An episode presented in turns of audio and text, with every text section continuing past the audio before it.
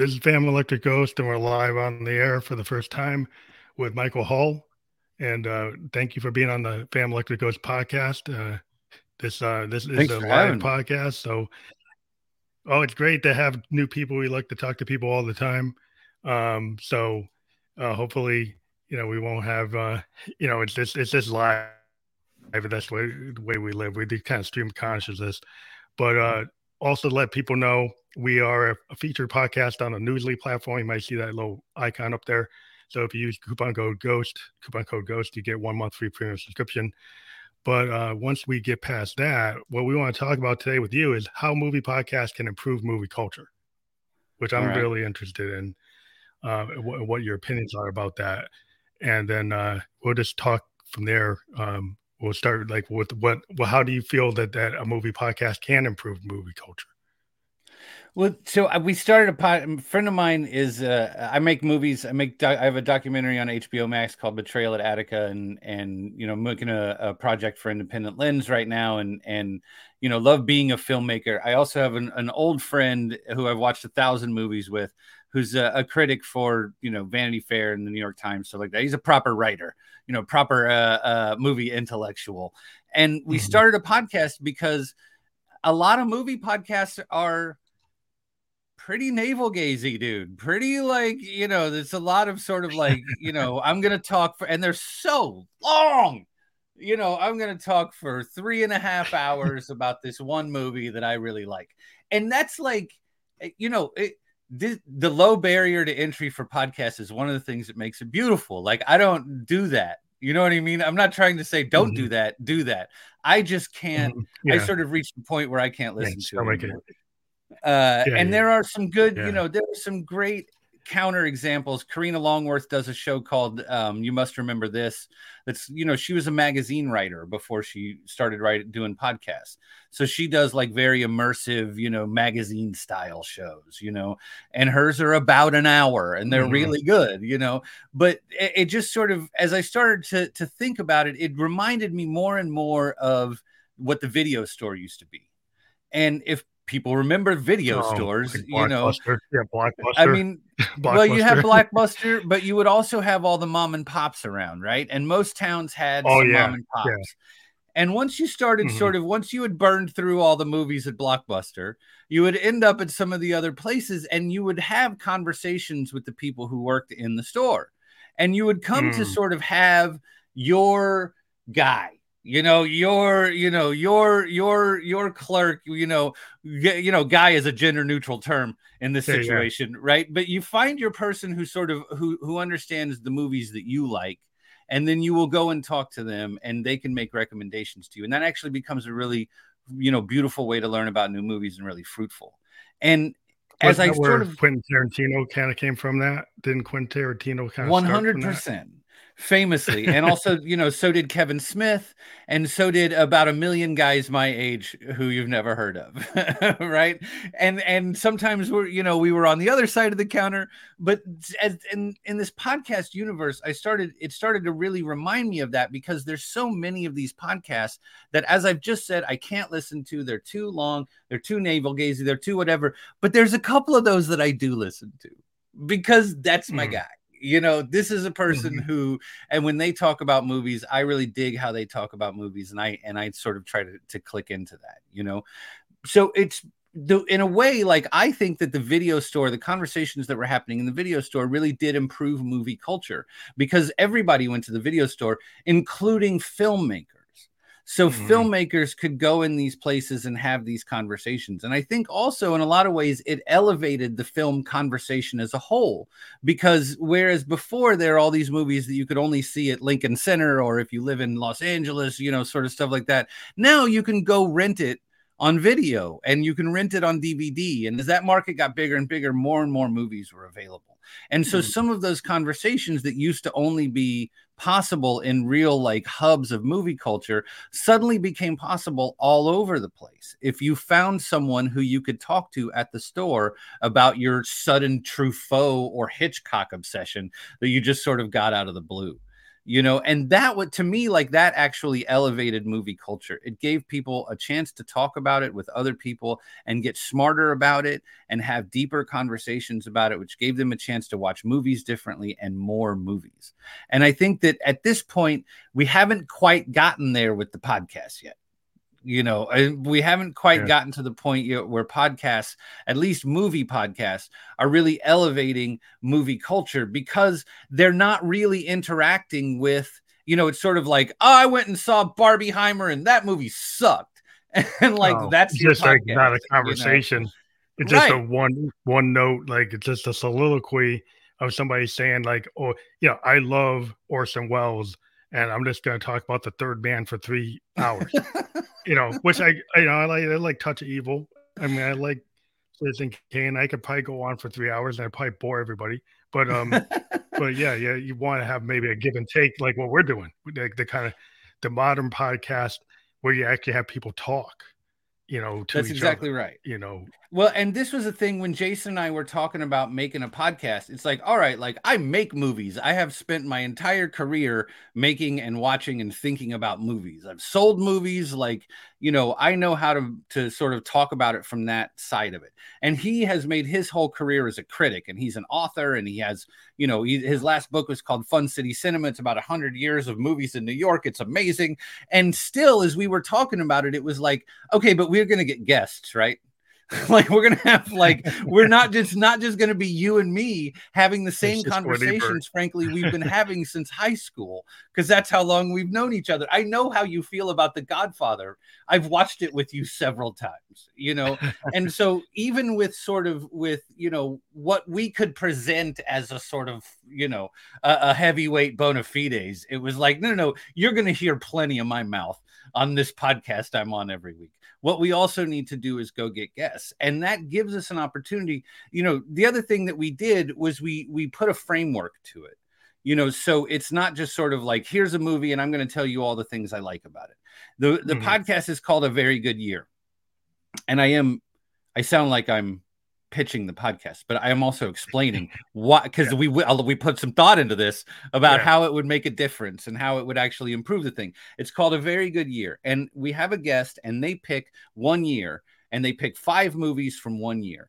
And so if you think about that, like a lot of times when we're talking about movies, we're talking about a genre, or we're talking about a director, or we're talking about, you know, an actor. We're not really very often talking about movies that all sort of happen at the same time. And what that actually does is provides a different framework, a different way of thinking about movies.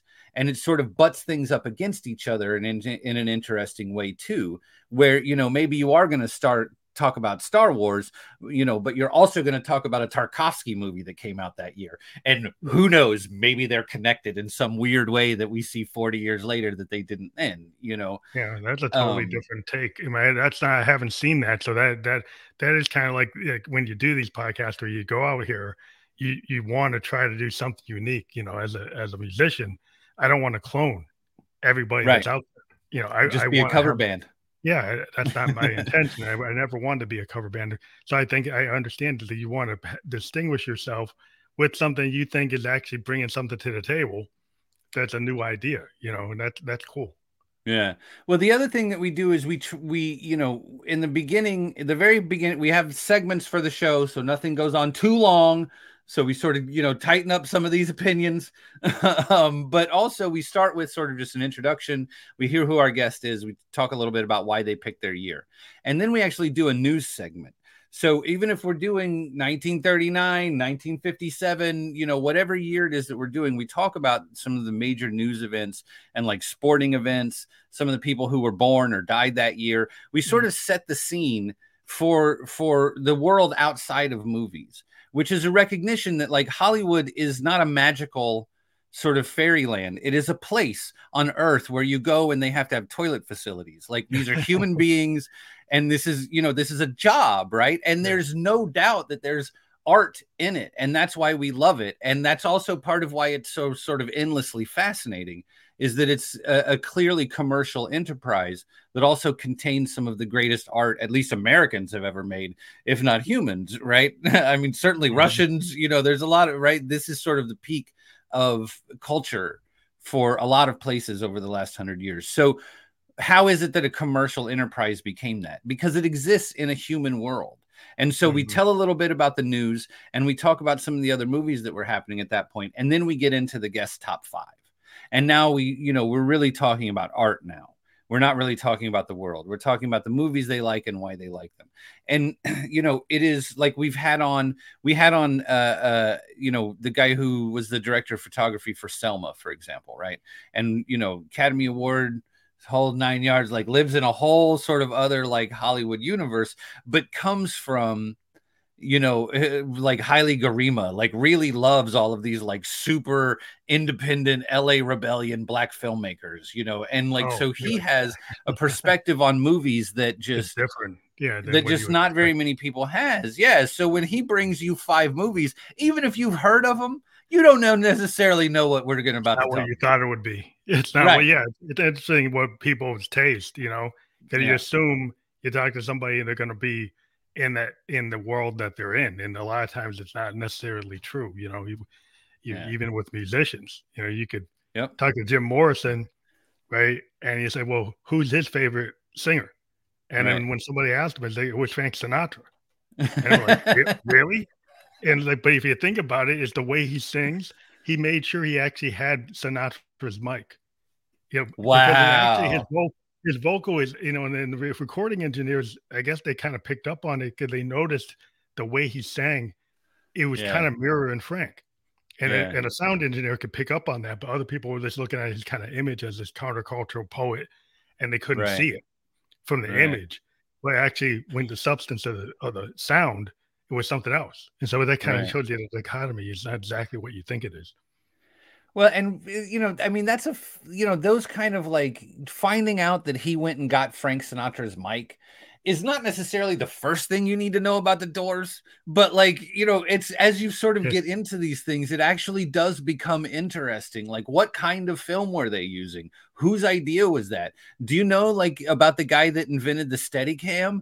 There was no such thing as a Steadicam. And then this one dude invented it. And then he went and shot a reel. And on his reel was things that ended up in Stanley Kubrick movies, like not the shot that was on the reel, but Stanley Kubrick was like, we're going to do that in a movie I'm about to make. Like another thing he did with his original Steadicam reel, he ran up the steps in front of the Philadelphia Art Museum before there was a Rocky statue there, right?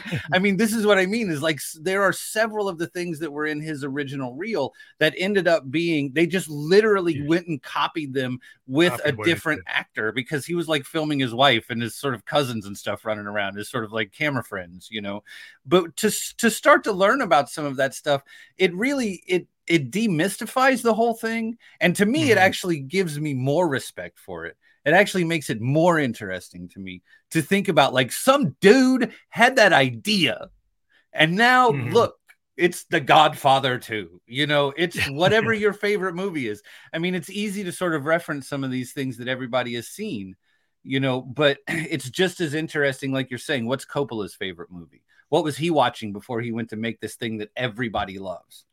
It's a reference point for artists. Like when I talk to musicians, because I started this podcast, and I always like to kind of know who a musician actually listened to. Not that I feel like they're going to copy them, but it's like every artist that I've ever talked to, whether a songwriter, film director, they're influenced by the things they like or things that they're in, they watch or hear or listen to or were exposed to. And it shows up in their work, whether subconsciously or directly conscious decisions that they didn't even realize that they're replicating, musicians will replicate like a show tune.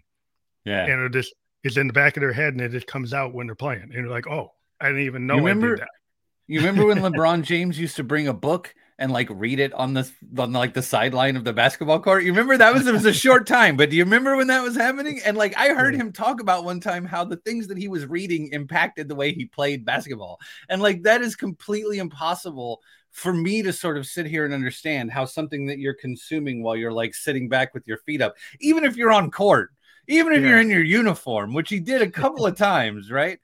How that sort of impacts what you're doing out there, but it does. I mean, these things are being done by people, and we're all sort of being impacted by this stuff, and it impacts how movies get made, even if it's not sort of obvious.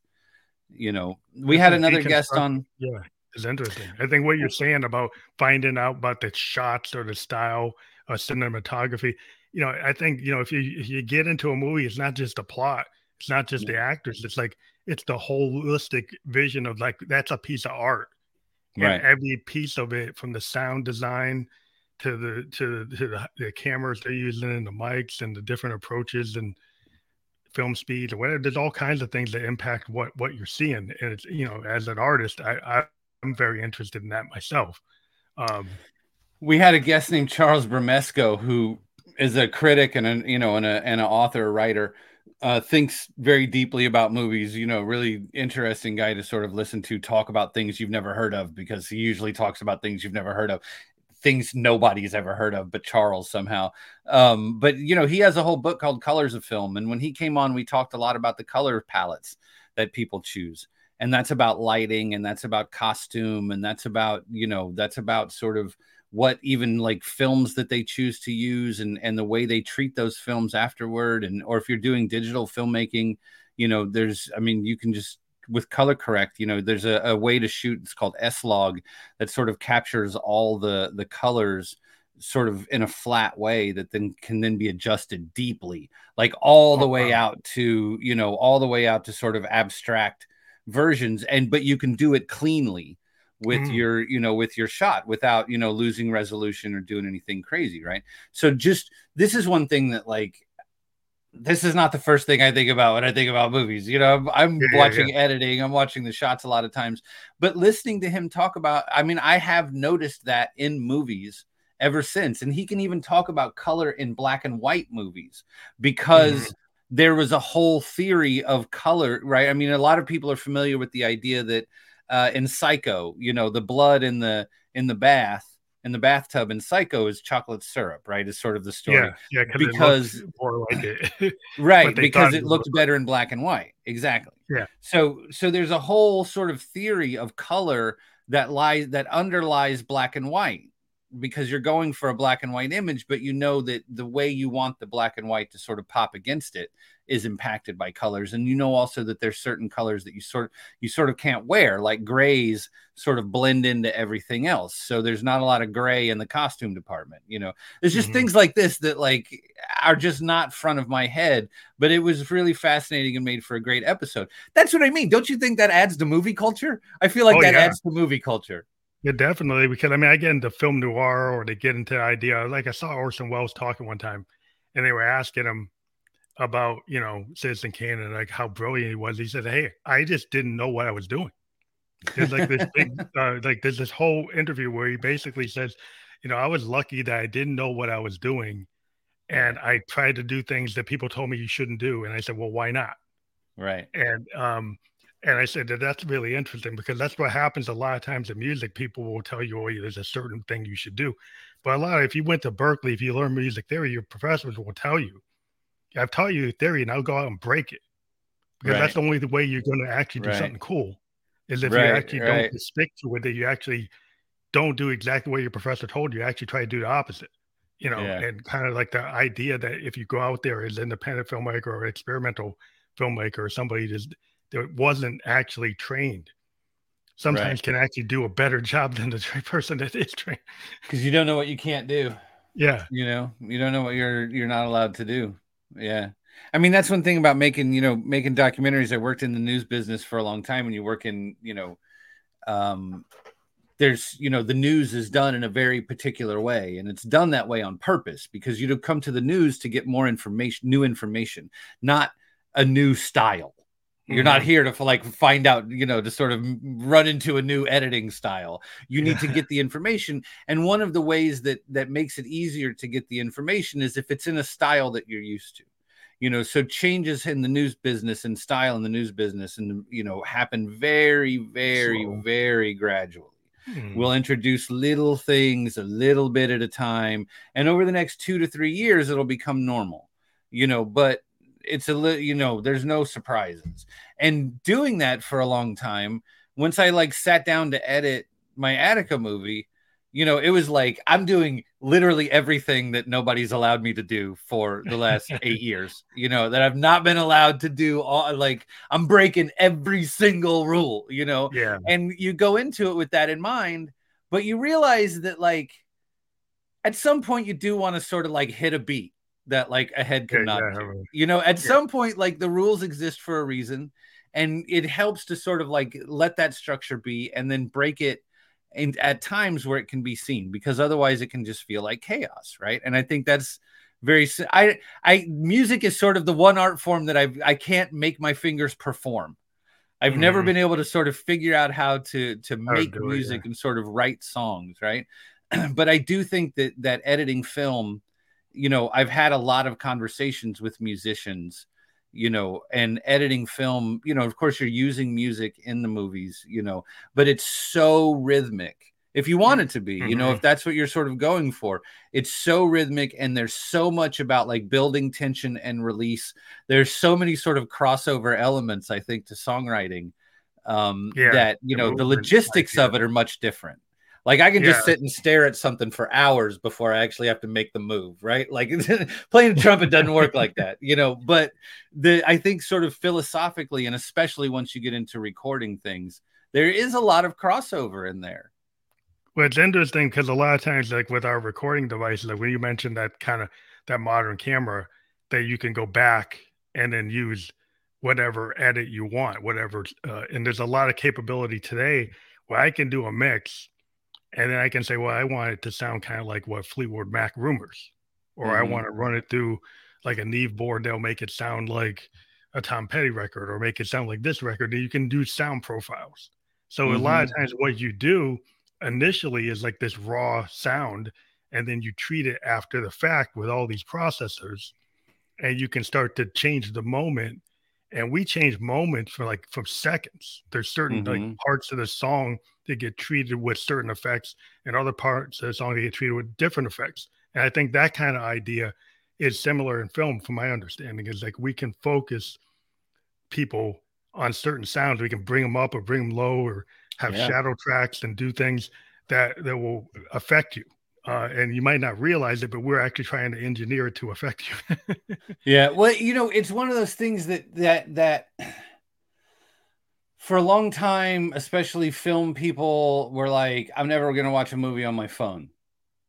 Never, ever, ever. Right. Well, now my phone is 4K and my headphones are pretty good, man. So like, you know, when you're playing and, you know, when you're and pretty good headphones are the standard at this point, you know, I mean, not necessarily everybody's got studio guys, but like even the earbuds, if that's the only thing you have, you know, that's a pretty dramatic improvement over the headphones that I had in the 80s, you know, early 90s. Right.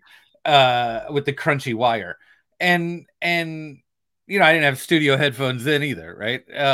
But so I think that like that at this point, you know, it's pretty standard even for pretty low budget. I mean, my documentary had a 5.1 surround mix, you know, that was like, you know, and it's a pretty low budget documentary. I mean, like we knew it was going to HBO by the time we were having that done, but you know, so you know, like, okay, well, this is going to go live somewhere that you need a surround.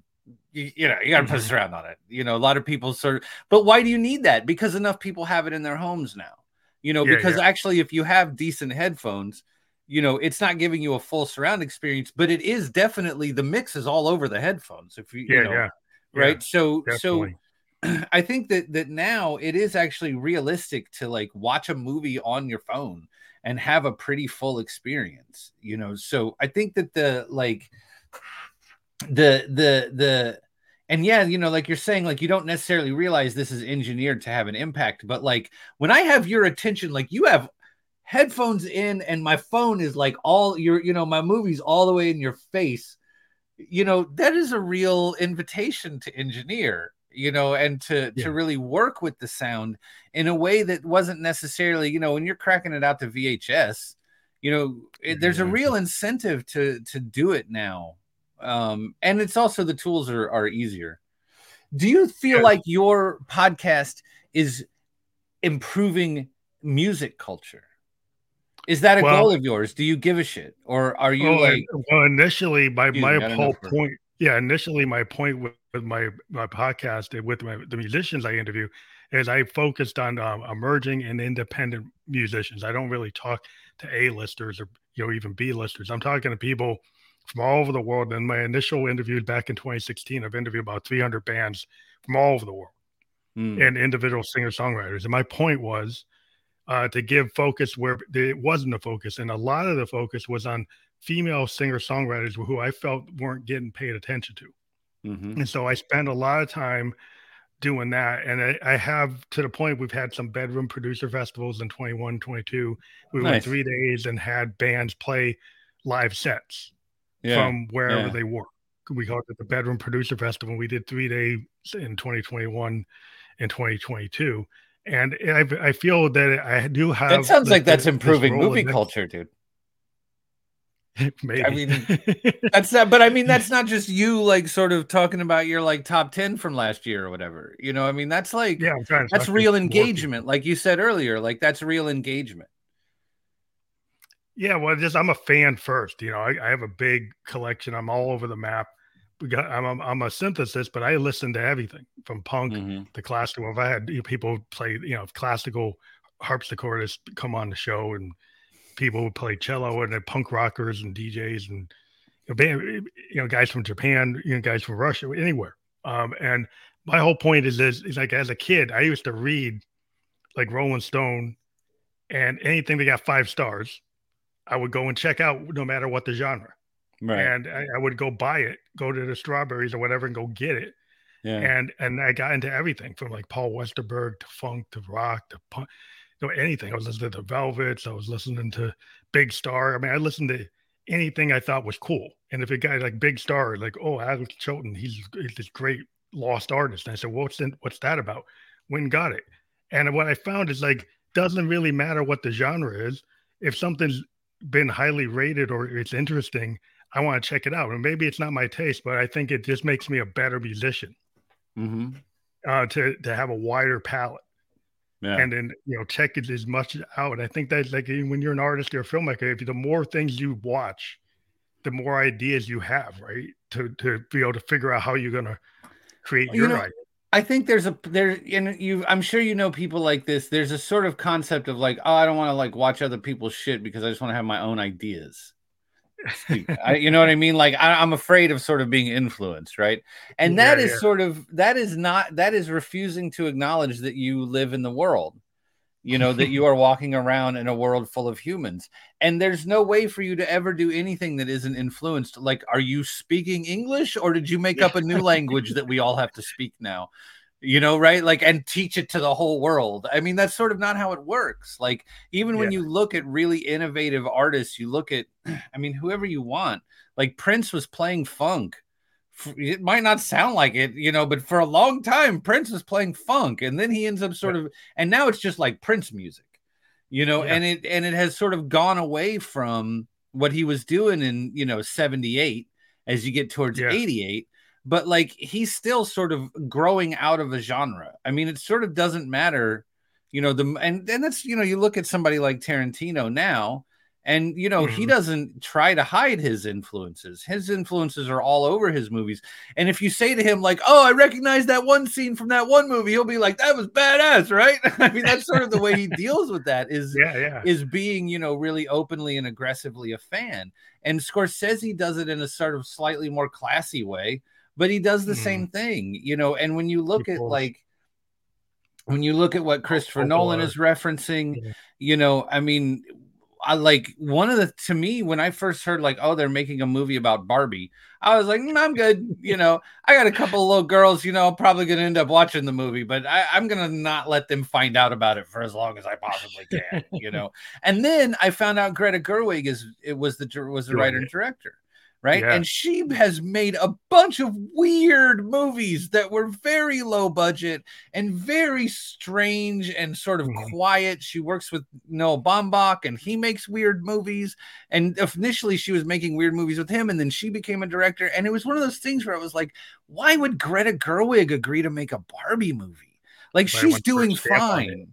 You know what I mean? Yeah, like, unless she knows she's going to have an opportunity to do something weird with it. And then you look and you see, like, oh, Margot Robbie was in Wolf of Wall Street and all these other wild movies. You know, like, she's not sort of had a very, like, straight and narrow sort of obvious career. She played Sharon Tate for Tarantino, right? I mean, like, she's sort of, she's made some weird, interesting choices. Why would she agree to do this? I mean, obviously they're all getting paid, but they're all getting paid anyway. Like, at this point, you know, they must have decided to do something weird with it. And I like, and now, opportunity. You could subvert it. You know, if you get a big opportunity, you get the ability to reach a really wide audience because of Barbie, but you can throw in your, subvert the audience with your kind of weirdness, you know. Well, and I don't know what they said to Greta Gerwig to get her to make the Barbie movie, but I want to find out. I want to go see it and find out what they, you know, what she decided to do with this. And I think that's, like, you know, talking about those things and sort of recognizing that, like, this is a very weird person and a very weird filmmaker who stepped into a very not weird world and a very not weird IP and a very not weird character. And then she made it weird, you know, and knowing sort of all of those things around it, it's not important for my 4-year-old to watch the movie. But in terms of, you know, grown people having grown conversations, I really think that makes a big difference. You can have different levels, you know, like you could think that something's like for kids and then it actually could be for adults. You know, it could have kind of subterfuge under it that's like it's actually speaking to these other people. And so it's kind of been known, you know, the original, you know, Warner Brothers cartoons, they were at the movie theater. They weren't really cartoons. They were just like before the movie. Yeah. And so if you actually see that content and you look at it, it's like, wow, that wasn't really meant for kids. Right. You know, it was for adult audiences. And so sometimes people say, well, it's a cartoon or it's this, or they think you can take an opportunity to kind of turn something on its head. In the musicians, we like to do that. Sometimes we'll have a very happy sound, and then the lyrics can be very dark, right? And so you could have a song that's very new wave, but it has a really good beat, but it's very dark topic, and then people don't really get it because they just listen to the beat. And so you can kind of do two things at once. You can kind of subvert the audience. My kid heard. I hate to keep going back to my kid, but she has a weird, like, sort of like cultural reference point in terms of, like, what do people understand of things that are sort of, you know, like the palm of my hand. Right. And she, you know, she big music, loves music, you know, loves all kinds of music. My wife mostly listens to reggaeton at this point. So my kid sings a lot of, like, culo. She's walking around the house, like, singing reggaeton all day long. It's fantastic. But Smells Like Teen Spirit was on, and she was like, you know, she asked me, like, she said, can you sing it, because she doesn't know the words. So she was like, can you sing it? And I was like, God, this will be the last thing left in my memory banks is the lyrics to this song. After I've forgotten the name of my own mother, I'll remember the lyrics of Smells Like Teen Spirit. So I started singing the songs to her as it's playing, right? And she says, like, she literally said, like, what does that mean? You know, and I think she was asking about, like, a specific word, like libido or something that's in there. I think she was asking me, what does a specific word mean? But when she asked, I heard it as, like, what does the song mean? What do the lyrics mean? And my response was, they don't mean anything. It's just nonsense. Maybe it's not nonsense, but I've never been able to pick a meaning out of it, you know? And yet here we are, like, this is the last thing I'll remember. You know, it's sort of the, you know, the ubiquity of that song. You would normally think that would come with some sort of a meaning that we can all attach ourselves to, right? But some it doesn't necessarily. Yeah, some artists, they want to be very abstract in the way they approach. You know, Kurt Cobain was throwing in, like, some tools that were, like, you know, Lennon McCartney type ideas, and in a punk grunge setting. And some of his songs, they do kind of have a meaning, but some of them have this kind of psychedelic nature of just, like, throwing things away around, like Frank Zappa, like this throwing things in from a kind of, just to be a, like, not to be a jerk about it, but just like, I just want to throw things in that you don't expect. Right. Well, he ended up taking a bunch of pictures with William Burroughs and like going to Lawrence, Kansas, and hanging out with William Burroughs. You know anything about William Burroughs? You know, he was one of those beat writers, right? You know, and him and this guy, Brian Geisen, used to do things where like they would write pages and pages and pages, and then they would just cut it up into little pieces and throw it on the floor, pick it up and put it back together in, you know, some random ass order, right? And they would always talk about it like there was some, you know, truth to be revealed in the sort of like chaos and randomness, you know. I have read a lot of stuff about those guys, and I have found no truths revealed in anything that came out of the whole cut up universe. Like I have found when they wrote things that were coherent, I found interesting things inside of that. But the cut up movement, I've never, you never got into that. And I think he was sort of, in that thing for a little while there. You know? We used to do that with the tapes too. I mean, he used to do that with the music. He would go and listen to multiple tapes from multiple sources and then throw them around, right? So he would take something from a live performance, something from a studio, and it's like, oh, this goes together in the same kind of cut. And that was in the 70s. There were a lot of bands doing that. You know, like Pink Floyd was doing it. A bunch of bands were like into that, you know, they kind of experimental phase of progressive rock. It was like, oh, let's go and take the tapes and move because we can use the studio as an instrument, and then you can do all these weird layers and cuts and things that you couldn't do, like what people do on an MPC today, what people do in the DAW today. Right. People used to do by cutting the tape around and layering it on the multi-tracks. But madness. It seems like a lot of work now. I still like some of the multi-track stuff because it has a sound that you don't get from the digital. There's some of the stuff with the analog tools, at least for music, that does have a sound quality. If I'm playing my Moog and I record it to a digital compressing system, it doesn't have the nature if I actually brought it to a reel. If I actually put it on the tape, that because it's an analog circuit. And if you run an analog circuit, it has a wider, it's like less compressed. It's going to have this like warmth to it. It's like a real bass guitar. If I pull out a real bass guitar going through a Marshall and I try to put that through too much digital compression, you lose the whole impact of it. You know, why would I do that? Did you see the doc that Dave Grohl did about the saving the board out of the LA studio? Yeah, I saw that. Yeah, that board is famous. That Neve board. That was such a cool movie, you know. And part of what I liked about it was that nobody could explain why it matters. But everybody agrees that it matters. And so at some point in the movie, he just stopped asking people to explain why it matters. And they just sort of leaned into the mythology of it. Right. And like, I think it's just one of those things that, you know, we like, how would you describe the smell of rain? Like, I don't know. I've never been able to figure out how to describe the smell of rain, but I don't really have to, because as soon as I say that, you know what I'm talking about. You put the picture in your head. You know, you've got the smell in your nose, right? I mean, so I think that it, you know, that this sort of that analog question is similar. I think in film, though, it's just so. It's probably hard to go back that far. It's so much more expensive, and the processing is so much more complicated. Because that's the thing is, like, you can roll audio to a tape, and that's your tape, and now you can copy it. You can digitize it. You can do the thing that you need to do to it, but that's your tape. You shoot movie, you know, you shoot images to film. You still have to go take it to a lab and process it, right? Mm-hmm. Before you actually start doing anything else with it. And just that one step alone is so expensive that it's, you know, you really are in a question now. The math really is like, do you want to do your idea, like 2 ideas on film or 10 ideas in the same amount of space with the same budget on digital? And when the digital that we're working with is, you know, a DV tape and a PD-150, it wasn't worth it, you know, because it looks so bad that it's not your idea, you know, right? But at this point, sort of 2 things have happened. One is that the gear has gotten much better.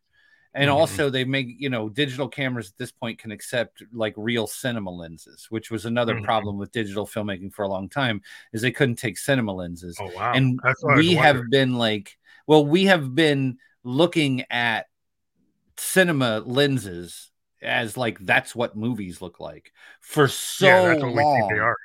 Right. Yeah. That it was impossible to sort of break people out of that headspace. And to this day, if you're not shooting on cinema lenses, people now sort of relate it to like Facebook or TikTok or their phone videos, you know, as opposed to like television or it's like the things they used to reference. It's like a soap TV show. It's not a movie, you know, because it doesn't have that, a movie. It doesn't look like it. You can watch like, you know, there was a 1 year, there was the Twilight Zone for some reason. They were using a different camera or something, and it looks like a soap opera. There's a whole season of Twilight Zone where it doesn't look like the film version. It has a totally different look, and like you can actually see the difference. It doesn't look like it's right. It doesn't feel right because that doesn't look like the quality that it was at the beginning. Yeah. And so I now, think like you can see, well, and now people have much more of a sense of. Now you can, you know, if you show someone a film image and a digital image next to each other, they can tell the difference. But again, the transition from one to the other has been so sort of slow and meticulous that people just sort of made the transition without even really being conscious of the fact that it was happening. You know, and so now you have a situation where you've got cinema lenses and it's on the digital thing. And even if you as a filmmaker don't necessarily think it looks better, at least it doesn't stand out as being stand out really bad. Amateurish or cheap or sort of, you know, and so people can see it and they've gotten used to it. It's gotten better as people have gotten more forgiving of it. Those two things have sort of happened at the same time. I think that's what happened with the MP3. Like there's a lot of audio files, like Neil Young in one of them, that will tell you that like an MP3 is FLAC, baby. How big is your hard drive? It's like it's not what your vinyl is. And I would say there's certain things that make, you know, when you listen to a vinyl Neil Young and Crazy Horse album, and you go listen to Time Fades Away, and you listen to the digital, I can actually see the difference. I can hear the difference. There is a difference. There's certain things I can hear better. There's certain things I can't hear. And so it's a choice. It's like you want it. You can't carry that vinyl with you. You know, you can't carry that 8-track with you. So what are you going to do? You know, people are going to go for the convenience. You know, that's what happens. Well, and it's, you know, you're going to go for the convenience as long as it's at like a certain quality level. You know, like as long as it's sort of, you know, because I there's some friend of mine. When Licorice Pizza came out, the Paul Thomas Anderson movie, you know, it was screening at a festival, and a friend of mine sent me a screener link for this festival to watch this movie because he knows I like Paul Thomas Anderson. You know, so I'm gonna watch this movie, right? But the screener link is a 480 SD. Link, and it's got a watermark across it with the, you know, right? Like, and it's like, man, I really want to see this movie, but I'm not going to disrespect this dude and watch this, like, that, no, you know, right? Like, I'm not going to do that to myself or to him or to his movie, as if the movie has feelings or he will ever know or care. But in my, like, you know, so I think that's, they have, but for the most part, they have, there's another thing that, like, that in, and I don't know that this is, I guess this is maybe the case with music, but I think it's even more so with movies. There was a point where sort of you could do file sharing with music, where you could share music with friends, you could burn CDs and stuff like that. And that was all happening before you could do any of that with movies, because the, you know, the file sizes for movies were just so much bigger. It was easier to do. Yeah. And now you can do that with movies, you know? And so I think that, like, you know, I don't know. The Napster effect on movies, is that causing like a Napster effect? Well, like, see, the thing is, like, music. Initially, when we first started getting into being able to stream movies, there was only a handful of movies that were sort of available, and like you couldn't stream like Star Wars for a long time. You remember that? Like when you couldn't, you couldn't stream the Beatles for the first 10 years of streaming music. You remember that, right? And then they and then they worked it out, and they just sort of showed up everywhere all at once. I think Apple had an exclusive for like a week or whatever, and then they showed up everywhere else. So like now we're at a point where almost all of, I don't know, that I haven't done a scientific count. It feels to me like most of the movies, the surviving silent films, you know, because most of the silent films, you know, didn't survive into the sort of digital era, right? But for the ones that did, it feels to me like most of them are available on YouTube now, you know, and that didn't used to be the case, right? Like there's a lot, and you know, with music, I feel like you sort of had to tap into, you know, you sort of had to find your guy. You sort of had to find the person that had the thing, you know, that Bob Marley record that you didn't have, you know. Well, there's still with music, the one thing, the record companies have not brought back everything. There's still catalogs of songs that, like, there's still it's a worthwhile trip to go to a vinyl record store, because some of these companies have not put all the albums in the catalog out there. They've made decisions based on what makes money, and some of the albums that didn't make money, they're not there, you know. And so if you want to be a completist and try to check stuff, you'll find there's a bunch of stuff that you can't find. So it's still good reason to go dive into record stores to find stuff. If you're like a total fanatic, you know, you're looking for every Sun Ra record that ever got put out. You got a journey in front of you. You have a lot to look for. Did you ever see the Sun Ra movie? Did you ever see Space? I totally love Sun Ra. I mean, I'm a big fanatic. We had on film critic Soraya Nadia McDonald, and she talked about Space is the Place. I hadn't seen it since time when I was not watching a lot of things sober, and so it was fun to go back and rewatch the Sun Ra movie, you know, where he gets to create his own world, as he always did. Like, I feel like George Clinton kind of took a lot of those ideas for Parliament Funkadelic. Because if you look at what Sun Ra was doing in 58 and 62, 63, they're wearing these space costumes, but they're playing bebop. Right. Jazz and Silhouette is bebop. It's like anything that Davis and Coltrane would have been doing, but they're doing it dressed up like aliens. And you're like, but they're doing it just as good as any of those other groups. And you're like, and they kind of were hurting themselves. You know, in that time, they was like, that was a negative. They were like, why are you guys not in suits? Right. Why don't you look like what Miles looks like? You know, why don't you dress like those other guys? It's like they had the mission, they had this mindset, right? Like, and in the '70s, it worked for Parliament Funkadelic, but they were like way ahead of the curve. Wow. I wonder if those guys hung out. I mean, they had to. He must have known about it, you know. Right. One of them definitely saw the other one. Yeah. Right. Like, it was definitely in the audience at some point, you know, even if they never hung out. Yeah. Right. Wow. Well, I think these conversations are how we improve culture across the board, man. I mean, I think that this is how we improve movie culture. I think that this, you know, getting musicians on the show, getting, you know, not just sort of critics, but, and, you know, getting all different types of people on the show. We're going to be interviewing a director from a Netflix movie very soon. I don't know if I'm supposed to say who and what yet, but I mean, you know, interviewing a director from a Netflix project very soon and talking about, you know, what went into her movie, what inspired her movie. Like, to me, like, I've enjoyed talking to you. This has been great. This has been a good conversation, and being able to talk cross culturally from a filmmaker to a musician, you know, to me, like, that, there are things to be learned there. There's like actual things to be gained there. And also, I actually enjoy it, so I don't have to fake it. It's so much easier when you don't have to fake it. Well, my whole issue is like, I created this, like, my own independent, like, label for my music called Expansive Sound, and the idea is like, I want to go cross genre. And with the podcast, I did the same thing, because I initially only talked to musicians, and then I started talking to poets and filmmakers and directors, everybody who was a creative.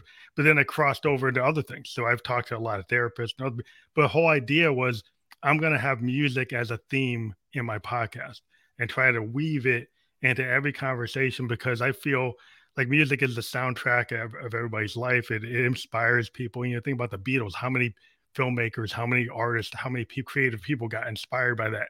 The fact that the Beatles did what they did. And what they did, you know, they did movies, They did TV. They did concerts. They did concepts that were visual and auditory, you know, and audio. And so the idea that with music, you think about Bowie, the theatrics of David Bowie, and you know Ziggy Stardust or Aladdin saying it was always visual. It was always very theatrical. So there's always been like a connection between, like, to me, film directors and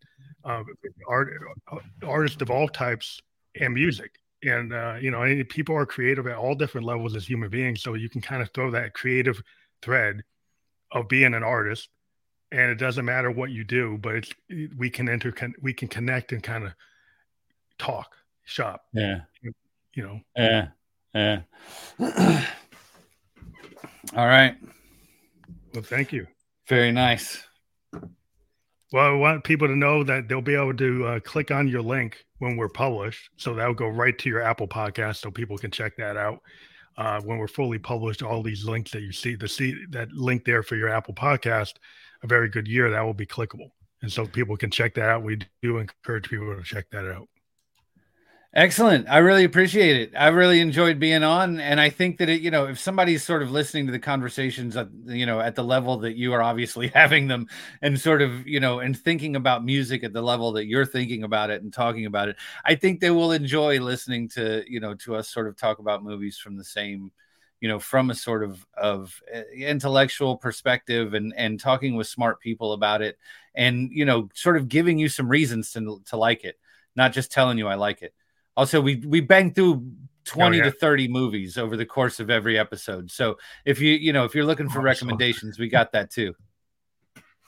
Yeah, I think I would love to do that. I'm going to check it out because I always want to hear a new recommendation for something I should check out. But I know you got to leave now. But thank you for being on the Family Electric Ghost podcast. This will be everywhere. We'll send you that link tomorrow for the landing page. Thank you again for being a guest on our show. Have a great night. Thanks for having me, man. This was awesome.